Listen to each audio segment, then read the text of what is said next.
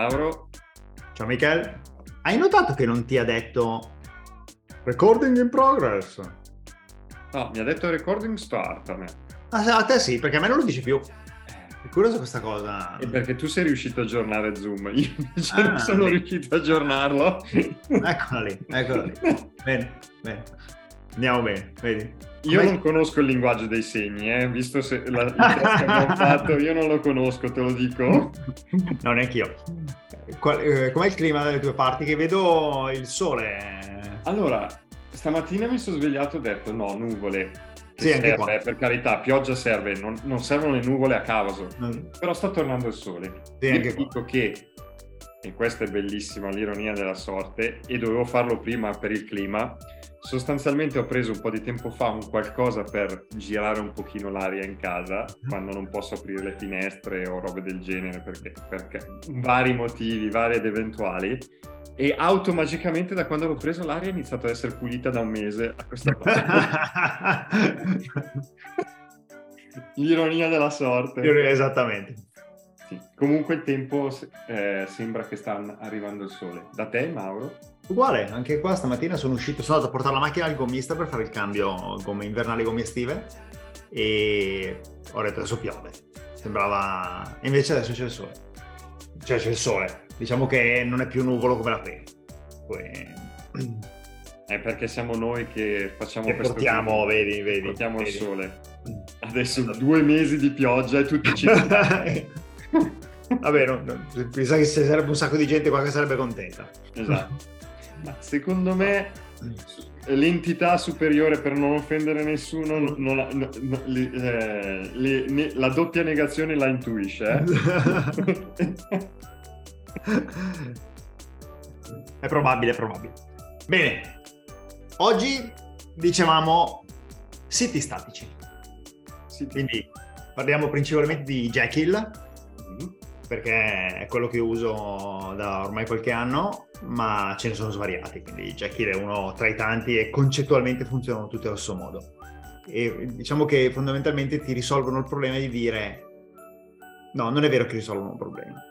Si, si posizionano in quella nicchia del non hai bisogno di generare contenuti dinamici, ad esempio in funzione dell'utente che hai loggato, e quindi puoi pregenerare qualsiasi cosa a prescindere e servire quindi pagine e contenuti solo e esclusivamente statici. L'esempio più tipico sono i blog, per fare un esempio, piuttosto che il sito vetrina di turno, eh, le landing page eh, e via dicendo, ma anche la stragrande maggioranza dei siti della stragrande maggioranza delle aziende là fuori, che usano tutti WordPress per niente, non, non serve assolutamente a nulla avere un motore dinamico di generazione di contenuti dietro per un qualche cosa che è fondamentalmente sempre solo statico e che quindi può essere pre- pregenerato. Il concetto di fondo è questo. Quindi l'idea di fondo è quella di dire tu hai da, diciamo, a destra hai il tuo sorgente, che può essere in svariati linguaggi, ok? Quindi è testo più un qualche cosa che permette al motore di rendering di dire ok, quando me lo dai in pasto io sputo fuori a sinistra HTML, CSS, JavaScript se serve, punto. E a quel punto lì puoi servire il contenuto a sinistra da un qualsiasi web server eh, che produce siti statici, con il vantaggio che su- supporta siti statici, che è il vantaggio che è praticamente qualsiasi cosa, cioè il- le static eh, web apps eh, o web pages, non mi ricordo come si chiamano, di Azure sono una- un'opzione piuttosto che le GitHub pages di GitHub. E quindi tu puoi caricare il tuo contenuto sulle GitHub pages e quindi avere hosting gratuito all'infinito fondamentalmente, perché non hai limitazioni di spazio, non hai limitazioni di contenuti. Mm, Se hai un DNS esterno ci puoi anche appiccicare il tuo hostname, quindi dire ok, pippo.pippopaperino.it punta quella roba là, punto, e funziona. E tu hai tutto il tuo bel contenuto staticamente generato. Quando parli di blog, eh, la prima cosa che mi viene in mente quan- è, eh, è che è un... è una buona idea di siti web statici, diciamo tutto ciò che è statico, è una buona idea e un buon esempio soprattutto per una semplificazione infrastrutturale per uno scopo, per un obiettivo. Certo, anche, c'è, c'è anche l'aspetto divertente del programmatore perché a un certo punto ti trovi a dover risolvere dei problemi che in un sito con un motore di generazione di contenuti dinamico okay, sarebbero estremamente facili da risolvere ma quando devi ge- pregenerare le cose dici mm, come faccio a risolvere questo problema? Il, e quindi è, diventa interessante perché ti ritrovi a fare alchimie strane per riuscire a preprodurre dei contenuti che potrebbero sembrare dinamici ma non lo sono. Assolutamente sì, assolutamente sì e eh, questa è, guerra, è, una delle guerre delle guerre. Cioè, nel senso, mi serve qua, la cosa statica, mi serve il contenuto statico o mi serve il contenuto dinamico? Quanto mi serve il contenuto statico? Quanto mi serve il contenuto dinamico? effettivamente, quando penso a questa cosa, la realtà è che è, ci sono talmente tanti contesti diversi che sono nate tal, talmente tante di, eh, soluzioni diverse. Perché se noi pensiamo dal contenuto puramente statico, quindi mi scrivo un markdown che diventa un HTML senza nessuna forma di dinamismo e va direttamente su pubblicato da qualche certo. parte, ok? Ha l'estremo opposto che è ho uno script bash, PowerShell o Python o qualsiasi altra cosa che genera e la... che si rigenera e fa sempre un, esegue sempre un, è un'esecuzione dinamica ogni volta che lo, certo certo. lo, lo esegue. che, che, è esattamente il concetto di fondo dei generatori di contenuti statici. Esatto. Beh, il, giusto per darci un'idea, il, il, il Jekyll di turno come ragiona? Tu hai nel, diciamo, nella tua folder che rappresenta il tuo sito, tu hai fondamentalmente, eh, vediamo, 1, 2, 3, 4 macro tipologie di contenuti. I tuoi, I tuoi contenuti quindi quello che è effettivamente il contenuto che vuoi erogare. Quindi per Jekyll è Markdown, quindi hai il tuo file Markdown che rappresenta una pagina.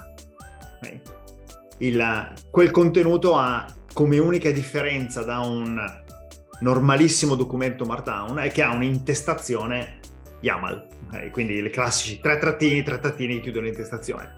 E l'unico requisito in quell'intestazione è fondamentalmente un tag che si chiama layout e dice al motore di rendering quando vuoi rap- trasformare questo markdown in HTML, usi quel file HTML come template. Quel file HTML quindi ha, è un normalissimo file HTML con dentro HTML, CSS, JavaScript, tutto quello che metteresti in un file HTML, più nel caso di Jekyll un po' di Ruby, purtroppo Ruby, vabbè, che usa la sintassi liquid di Shopify, quindi le cose un pochettino si complicano per l'approccio a Jekyll, però diciamo che è talmente semplice che non ci vuole una scienza per impararlo. Oh, ok, l'ho imparato io per cui... Il... Quindi, tornando lì... L'hai imparato anche se c'era Ruby, questa è la cosa divertente. esattamente, esattamente. Quindi Shopify è un uh, motore per fare uh, e-commerce. Okay. Il motore di Shopify è basato su Ruby e on top a Ruby loro hanno, scr- hanno inventato questo, diciamo, linguaggio di, chiamiamolo programmazione, anche sì, fondamentalmente programmazione, che serve per generare il, l'output HTML del motore di e-commerce. Okay? Jekyll usa lo stesso linguaggio, punto. Quindi nel nostro template HTML tu hai, che ne so, le if, i, le if, else and if, eh, tutte queste robe qua e della sintassi ad hoc per poter dire, ok, quella roba lì, quel contenuto di quella variabile, lo voglio stampare nell'HTML. E quindi è un po' come se in ASP Classic tu facevi response.write. Tra che c'avevi dentro, nello stream che veniva fuori, tu avevi dentro quella stringa. Il, la differenza fondamentale quindi che cos'è? È che dato il markdown e dato il, il, layout, quando il motore lo prende in pasto, guarda tutti i file markdown, guarda i layout, carica i layout, esegue la parte di Ruby, dopodiché genera il contenuto. generando il contenuto, quello che viene fuori è un file HTML. A quel punto lì tu puoi prendere il file HTML, lo butti sul web server, servi quel file HTML e il gioco è finito. Ci sono poi due pezzi in più che rendono Jekyll che si possono usare con Jekyll e di default vengono utilizzati con Jekyll, che sono il concetto di puoi generare i CSS allo stesso modo, utilizzando SAS come linguaggio, il, e quindi anche lì ti permette di avere, diciamo, tutta la parte di programmazione dentro il CSS, variabili, non variabili, generazione dinamica di contenuti, una sintassi di CSS più, diciamo, object oriented, ma quello che poi sputa fuori è un CSS tradizionalissimo. Il, ehm, e la terza cosa sono il concetto di include, che è roba che puoi mettere nested dentro nei tuoi template. Quindi ti serve per fare cose del tipo, vuoi avere un banner con una certa cosa che vuoi ripetere su più pagine, puoi prendere quel banner, lo infili in un file che si chiama, che è un, di tipo include, che è sempre un file HTML, in cui funziona la, la sintassi Jekyll, ma la sintassi liquid, ma quello che tu puoi fare poi fondamentalmente è fare dentro in un template, quindi in un layout, puoi fare riferimento a un include e poi passargli variabili, fondamentalmente. E quindi è per chi arriva da uh, ASP.NET, è come se fosse uno user control. Eh, sì. Esattamente, nulla di più né nulla di meno. Il, e lì il gioco si ferma, nel senso che la, la cosa divertente diventa poi riuscire a generare tutto quello che vuoi generare. Immaginazione. Esattamente, immaginazione perché il, il, motore poi ti mette a disposizione una serie, diciamo, di eh, variabili globali, chiamale così, per cui hai il concetto di site, che è l'entry point per qualsiasi cosa, tu puoi fare no, site.pages e ti dà la collection di tutte le pagine, i tuoi markdown definite all'interno del sito, site.posts che esiste sempre per Jekyll, che sono tutte le pagine che sono dei post, perché Jekyll nasce per blog fondamentalmente. E poi puoi definire i tuoi dati. E quindi hai un meccanismo dentro Jekyll per creare le tue collection di dati, come se fosse un database, ovviamente. Il, sono anche quelli definiti come JSON o Markdown, quindi io uso sempre Markdown perché mi viene comodo, il, con la sintassi YAML che è una sorta di boh, tortura medievale, nel senso che la sintassi YAML eh, si affida al fatto che eh, gli spazi, l'indentazione sia precisa fatta in un certo modo, in un certo numero di spazi, quindi è un po' una rottura, per essere sincero. Convention over configuration. Esattamente, esattamente. Quindi ogni tanto non funziona più niente, dici cos'è che ho sbagliato, ti sei accorto che c'è uno spazio in più dentro un'indentazione, uno spazio in meno e sbomba clamorosamente tutto. Eh, ma va bene. Cioè. Le indentazioni sono importanti, l'ISP, eh, eh, F-Sharp, devi, devi, fare sempre un po' di funzionale. esatto. Però fondamentalmente tu hai a disposizione delle collection di dati e quindi puoi definire, che ne so, immaginati eh, la lista di autori, una lista di titoli di libri, una lista di quello che ci voglia. Okay? Non esiste il concetto di master detail in queste collection, ma te lo puoi creare tu concettualmente, quindi puoi avere delle cross reference tra le varie liste. Do- domanda da poco esperto che può essere utile secondo me anche a chi ci ascolta e chi ci segue. Ma a livello di template grafico, quindi CSS, ce ne sono in giro molti? Ce n'è un... Sì, sì, c'è uno scatafascio ormai. Allora, okay. per Jekyll ce ne sono una mostruosità.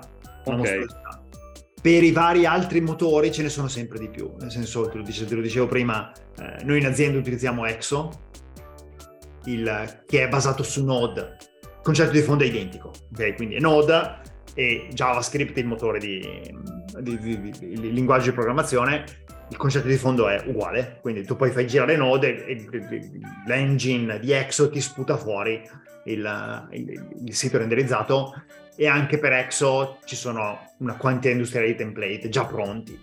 Diciamo il bello di Jekyll, nella mia esperienza, è che se fai hosting del tuo risultato su GitHub, tu fondamentalmente puoi fregartene di tutta la parte di, diciamo, hosting di Jekyll stesso. Cioè, uno dei vantaggi di GitHub è che GitHub ha questo concetto di GitHub Pages, e le GitHub Pages sono basate su Jekyll. Quindi se tu ad esempio guardassi il repository del mio, del mio blog, eh, non, c'è, non c'è traccia di Jekyll nel repository. Non ci sono GitHub Action o motor, c'è qualche cosa che fa girare il motore di rendering. Cioè semplicemente nei setting del repository c'è abilita le GitHub pages. Punto. E GitHub fa tutto per me. Quindi ogni volta che io faccio commit, fondamentalmente c'è una GitHub Action gestita da GitHub, di cui io non so assolutamente nulla, che gira, fa girare Jekyll, produce l'output e lo serve direttamente. Quindi io non devo preoccuparmi del web server, non devo preoccuparmi assolutamente di nulla. Fa tutto loro. Punto. Il, qual è il trade-off? È che hai un, un, una lista predeterminata di plugin per Jekyll e se ti vanno bene quelli, ti vanno bene quelli, se non ti vanno bene quelli, sono farci tuoi. Punto.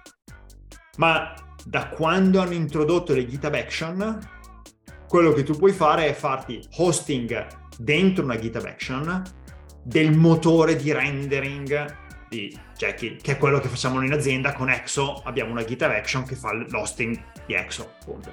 E quindi a ogni commit la GitHub Action parte, prende il commit, lo compila, quindi lo renderizza e butta fuori l'HTML. Okay. A quel punto lì l'HTML poi lo puoi ostare, puoi com- comunque ostarlo con le, con le GitHub Pages, perché tu alle GitHub Pages puoi dirgli non fare nulla, ti do io l'HTML il risultato. Certo, certo, certo. Il, e quindi hai questo vantaggio comodo dentro GitHub del io me ne frego, non faccio niente. Lo sviluppo in locale funziona meravigliosamente bene tramite Docker perché una delle cose che erano rognose prima dell'avvento di Docker era che il, L'ambiente. fondamentalmente... Eh? L'ambiente, l'hosting. L'ambiente, esattamente, cioè ti devi installare Jekyll localmente, il che comporta installarti Ruby e Python, il che su Windows è una pena colossale. Ma anche su Mac non è una passeggiata, perché siccome Mac arriva con una versione di Ruby che è diversa da quella che vuole Jekyll, non è proprio così immediato. Ma non c'era qualche, so- qualche della suite JetBrains qualcosa per programmare Ruby e faceva tutto in automatico? Non lo so, non, non... Cioè, sicuramente per Python. Per, Python non, per Ruby non lo so. Non lo so, anch'io devo verificare questa cosa. Mi hai fatto venire il pallino di verificare. Bene. Poi non lo farò mai, sarà andrà nel, nel dimenticatoio, assolutamente. E... Ok, abbiamo monopolizzato con Jekyll, infatti il titolo sarà Jekyll e qualcos'altro. Altro. esatto. La cosa bella grazie a Docker è che ti ricordi quel, il, il giorno che abbiamo parlato di uh, dev containers? Quindi è che tu adesso fondamentalmente se nel tuo repository su GitHub butti dentro il file devcontainer.json e lo configuri correttamente, tu puoi sviluppare il tuo sito statico con Jekyll, X o quello che vuoi, non è importante a questo punto, direttamente dentro Visual Studio Code nel browser grazie al container per Docker. Quindi diventa una, gran bel salto di Praticamente hai trasformato il tuo blog sito statico, e qua è interessante, come se fosse, cioè a livello eh, reale operativo, quindi distinguiamo operativo nel senso scrivo i miei articoli, scrivo i miei contenuti HTML e tutta la parte di, eh, di ALM, deployment, eh, DevOps, non so come certo. chiamarla al giorno sì, d'oggi sì. perché dico una cosa sbagliata, dico l'altra sbagliata lo stesso, però fa niente. Comunque per tornare sul pezzo, sostanzialmente ti rende, te, diventa un Jupiter alla fine, un Jupiter uh, notebook, perché di fatto tu ti concentri soltanto grazie a questi container, e questa è una cosa importante che volevo sottolineare anch'io, è che tu ti puoi concentrare solo sui contenuti. Sì, Siamo sì. arrivati a un punto che l'automatismo, se utilizzi container, GitHub Page yes. e poche altre soluzioni, perché non è che ce ne sono tante. No, no altre che ti automatizzano, tu puoi veramente concentrarti solo sugli contenuti. Ed è, questa, ci, ed è questa la vera potenza, cioè, certo. cioè concettualmente, perché sostanzialmente noi come chiunque altro lavora su, su, nel mondo uh, informatico, nel mondo dello sviluppo per, per, semplificare, ha bisogno di ottimizzare i tempi. È una cosa che noi ne abbiamo straparlato in tantissimi video sempre di contorno, mai con una cosa dedicata. Però effettivamente se vuoi concentrarti sui contenuti, al giorno d'oggi soluzioni come Jekyll o comunque web, eh, i siti web statici è una, un'ottima soluzione. Perché ci sono già le infrastrutture che ti permettono di concentrarti solo sui contenuti. Esattamente, tra parentesi, tornando alla, alla domanda sui template, il, quindi il fatto che qualcuno ti dica, ok, io ti disegno l'aspetto grafico, tutti i CSS, tutta la parte, e tu ci metti i contenuti, una delle cose molto belle che fa, eh, che supporta Jekyll, quando usi le GitHub Pages e quindi fai hosting tramite GitHub del, del tuo contenuto, è che da poco tempo, forse da un annetto a questa parte, almeno io me ne sono reso conto un annetto fa, tu quello che puoi fare è dire eh, nel tuo file config YAML, che è quello che configura il funzionamento di Jekyll, puoi dirgli template, se ricordo bene, due punti, l'URL di un repository GitHub in cui c'è un template per Jekyll, fine. Fa tutto lui. Quindi se tu guardi il tuo sito, supponendo ad esempio che sia un blog, tu nel tuo sito vedi, nel tuo repository su GitHub per il tuo blog, tu vedi il config YAML e una cartellina che si chiama underscore posts con dentro i tuoi file markdown. Fine. Tutto il resto avviene dietro le quinte. Questa è una gran cosa, è una gran cosa. Questa cosa. Sì, sì. Cioè, non vorrei dire e lasciamo, lasciamo, un attimo da parte GitHub Page perché parte dei problemi di security, qua introduco un altro, un altro aspetto però velocemente, se li gestisce tra virgolette GitHub. Ecco. Certo. Ma un altro vantaggio di avere contenuti web statici è che non mischi co- potenzialmente delle vulnerabilità con ah, i no, certo, contenuti. Certo, sì, sì. Assolutamente. Questo, è interessa- questo non è un aspetto secondario, cioè tu separi sì, contenuti visuali dove non c'è nessuna logica, non ti interessa niente. Elimini, elimini il colossale problema del non ho aggiornato la mia installazione di WordPress e mi hanno bucato il sito e adesso c'è roba pornografica sulla mia homepage. Perché quella roba lì non, non succede, cioè nel senso, perché dall'altra parte se tu facessi, uso WordPress come esempio, non ce l'ho con WordPress, se tu avessi un sito certo. dinamico, quello che succede è che il tuo contenuto sta in un database, quindi quando vuoi servire quella home page, il tuo PHP di turno, Python, uh, C Sharp di turno vanno a prendere la roba nel database no? e nel, nello stream di risposta HTTP ci mettono dentro della roba. L'unica ottimizzazione che tu puoi fare a quel punto lì è dire ok, posso fare caching del risultato di quel rendering e ci devo mettere una cache da qualche parte che mi fa caching di quella roba lì. Il sito statico è la cache fondamentalmente. Tu stai buttando dentro roba nella cache punto e te ne freghi tutto il resto. Esatto, il... esatto. l'unica cosa che rimane un po' fuori e qui chiedo a te perché su questa cosa qua hai sicuramente più esperienza abbiamo parlato spesso di blog in questo video, in questo video. ci sono quelle cose che chiunque faccia blog vorrebbe vedere ovvero i click, quante volte ci entrano e a volte anche i commenti, anche se questa cosa sta scemando. Eh, perché vedo allora, ci, sono, sì, ci, ci, sono, un po' di opzioni varie. Allora, tutta la parte di, diciamo, Google Analytics eh, la metti senza problemi. Io sul, sul, sul mio blog ce l'ho, appunto.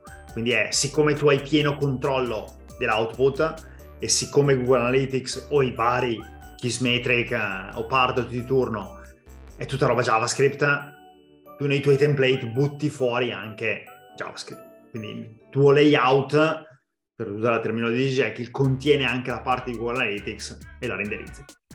Se usi quello che dicevo prima, uno di quei meccanismi di layout fatto da GitHub Pages, quindi il layout è fatto da un terzo e quindi sta sul suo repository, tutti questi meccanismi hanno, usano il concetto di include, quindi tu puoi definire nel tuo repository include, nella cartellina includes ci metti footer.html e il, il layout di quello là cerca i file footer.html se lo trova lo carica. Okay. Quindi tu puoi fare injection fondamentalmente di roba tua dentro nel layout di terzi, no? E quindi hai tutti quegli, diciamo, quegli entry point del tipo prima del post, alla fine del post, al footer, leader, head, eh, prima della pagina, metà pagina, nel body, tutto quello che vuoi. No? E quindi tutti questi piccoli punti in cui tu ci puoi iniettare il tuo contenuto custom. Quindi tutto quella porta lì la fai senza problemi. I commenti sono un po' più rognosi, se pensi al blog in sé per sé, perché a quel punto riapri il concetto del ok, ma questa roba è dinamica. Esatto, bravissimo. Eh. Esatto. Allora, Il, io sul mio blog uso un tool che si chiama Discuss, che è un tool di terze parti.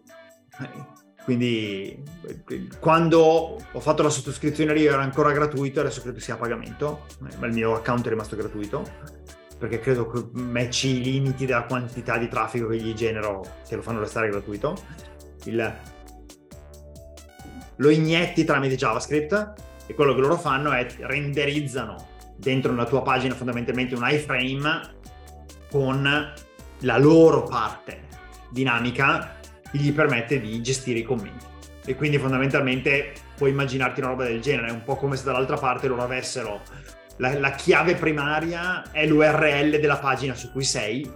Sto per dire uno, un, un obrobio, è come un concetto, un iframe in questo caso. È, è esattamente quello, loro fanno esatto. esattamente quello.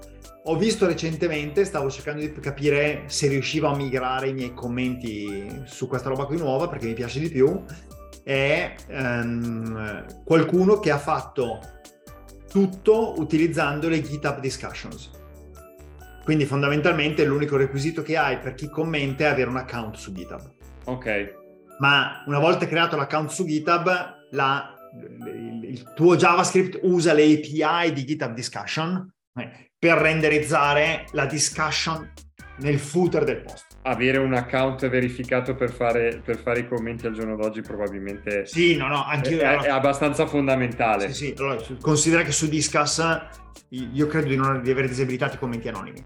Quindi comunque devi loggarti. Che esatto. Ti loghi con Discuss o ti loghi con Gmail o ti loghi con non mi ricordo cosa c'è abilitato. Esatto il, il, comunque quello è il... Beh, una domanda che viene lecita anche al, alla fine è com'è il tuo workflow di lavoro, se la curiosità mia, e questa è una curiosità ma penso che possa essere una curiosità, tu alla fine dove, la, dove editi, dove crei i tuoi contenuti? Li crei direttamente in GitHub, li crei su un progetto? No, allora, allora, diciamo che nel, nel mio caso li scrivo direttamente dentro Grammarly. Siccome li scrivo in inglese, quindi li scrivo direttamente dentro Grammarly, però la sintassi che uso è già quella di... è già Markdown, cioè scrivo Markdown a tutti gli effetti e scrivo già anche l'intestazione YAML. Quindi dentro lì ho tutto e poi quello che mi tocca fare è copia e incolla dentro un file Markdown che tipicamente è dentro Visual Studio Code uh, online. Quindi il, vado sul repository GitHub, pigio punto sulla tastiera, ti porta su quel github.dev hai dentro il studio code, fine, la cosa si ferma lì. Non, diciamo che è una vita che non mi capita più di fare, di mandare in esecuzione Jekyll in locale su, sulla macchina locale per, perché, perché lo vuoi poter mandare in esecuzione in locale? Perché una delle cose che non puoi avere, e qui entriamo più nel tecnicismo di una cosa che si aspetta un dev, è tu vorresti poter renderizzare, ok, come verrebbe questa branch.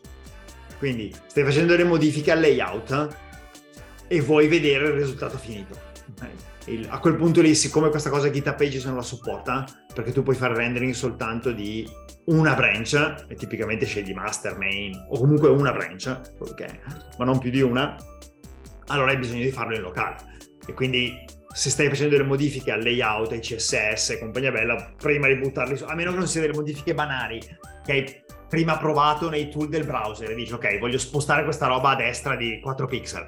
Facciamo un esempio stupido, no? La provi nel tool del browser, ti piace, Metti che devi supportare po- il 32 noni del tuo di Michael che sta facendo il video con te, lo devi vedere. Non esattamente, esattamente. Una cosa a cui sto cercando di lavorare a, a tempo perso è adattarmi automaticamente al uh, dark mode o light mode del, del sistema operativo di chi legge il, il blog. No? Il, in realtà non me ne può fregare di meno, sinceramente, ma lo faccio io come esperimento personale per capire come funziona quella roba lì. Il, una cosa che ho fatto recentemente era, ad esempio, adattarsi al... Sai che su Safari, sia su iOS che su Mac, il, la, la, barra dove compaiono le tab, puoi farla diventare colorata, fondamentalmente, perché c'è il concetto di tema. Certo. Il sito chiede, perché anche su Android, su Chrome per Android questa roba funziona. Tu poi il sito può chiedere al browser di renderizzare un certo tema e quindi poi di, perché per il modo di avere il browser che sia in tono con il sito. Ovviamente quella roba lì non la vuoi sperimentare live sulla parte di produzione e quindi mi sono messo lì, hai Jekyll in locale tramite il, do, il, container per Docker e a quel punto lì puoi renderizzare qualsiasi cosa. è l'unico caso in cui mi interessa avere Jekyll che gira in locale. Jekyll o Exo o chi più ne più ne mette. Eh. So che ci sono questi motori anche per C Sharp e Razor, perché col fatto che adesso tu puoi generare, perché fondamentalmente quello che ti interessa fare è quello che puoi fare è dire, ok, io scrivo codice C Sharp per la parte di logica dentro un file Razor e la GitHub Action non fa altro che fare .NET Build. Esatto, stavo per, volevo aggiungere questa cosa finale anch'io, nel senso che Razor si sposa benissimo, è interessante, è veramente interessante da questo punto di vista, assolutamente. Sarà anche curioso vedere dove si arriverà con il discorso del WebAssembly in questa direzione potrebbe essere un'altra... Inteso, non inteso chiaramente di avere il dinamismo lato client, cioè avere... Quello si sa, ok, non voglio entrare in questo merito. Sarà curioso di vedere cosa, cosa offrirà avere, un, avere, che potenzialità offrirà avere sostanzialmente binario per quanto riguarda contenuti statici. Questo sarà molto curioso, effettivamente. Anche perché secondo me ci potrebbero essere dei siti che e qui diventa un, il classico eh, discorso di proporzioni di algoritmica matematica dove, ma sai che c'è? Forse conviene che tutto il mio sito sia una cosa statica perché ho dei guadagni assurdi in pa- eh, sì, allora, allora de- de- devi considerare questa cosa quando pensi al... Allora, diciamo che tu hai due... chiamiamole due personas no? che guardano il tuo sito. L'editore e il lettore nel 99% dei casi okay, c'è un rapporto probabilmente 100 a 1 tra lettori e editori. Quindi tu per ogni modifica che fai al sito hai 100 lettori che la guardano, okay? se non di più. Okay, per capirci, c'è, una, c'è, una, fortissima sproporzione per le letture piuttosto che per le scritture.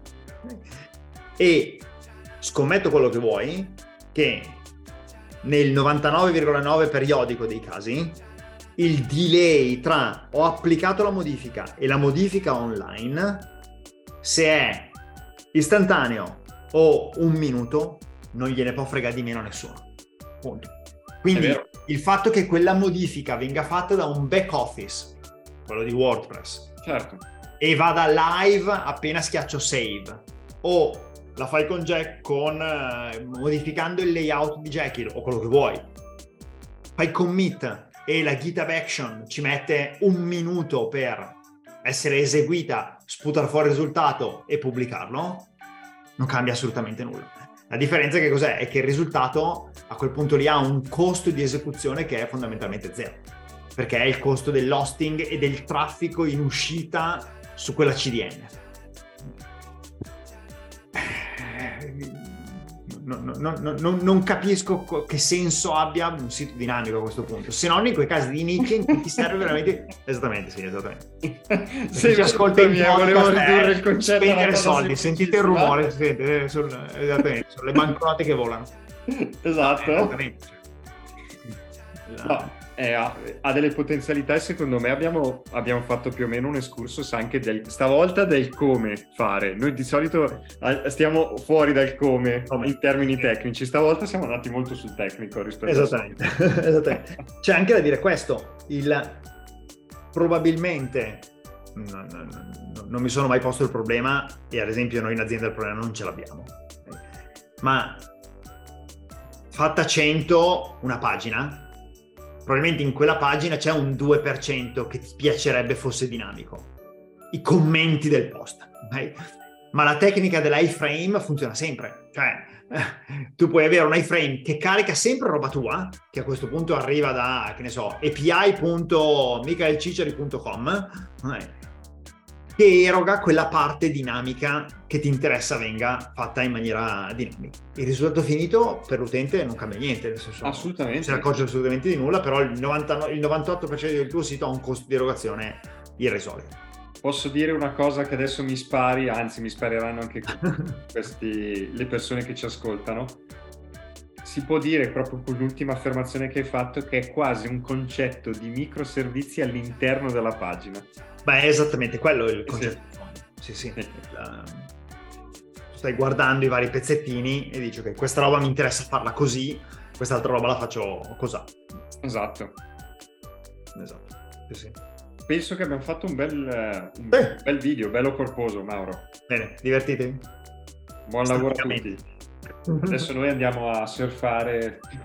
E almeno ora adesso vado a piedi a riprendere la macchina dal gommista che mi ha cambiato le gomme. Però poi vado in piscina. Più tardi. L'ora di pranzo. Ciao a tutti. Ciao.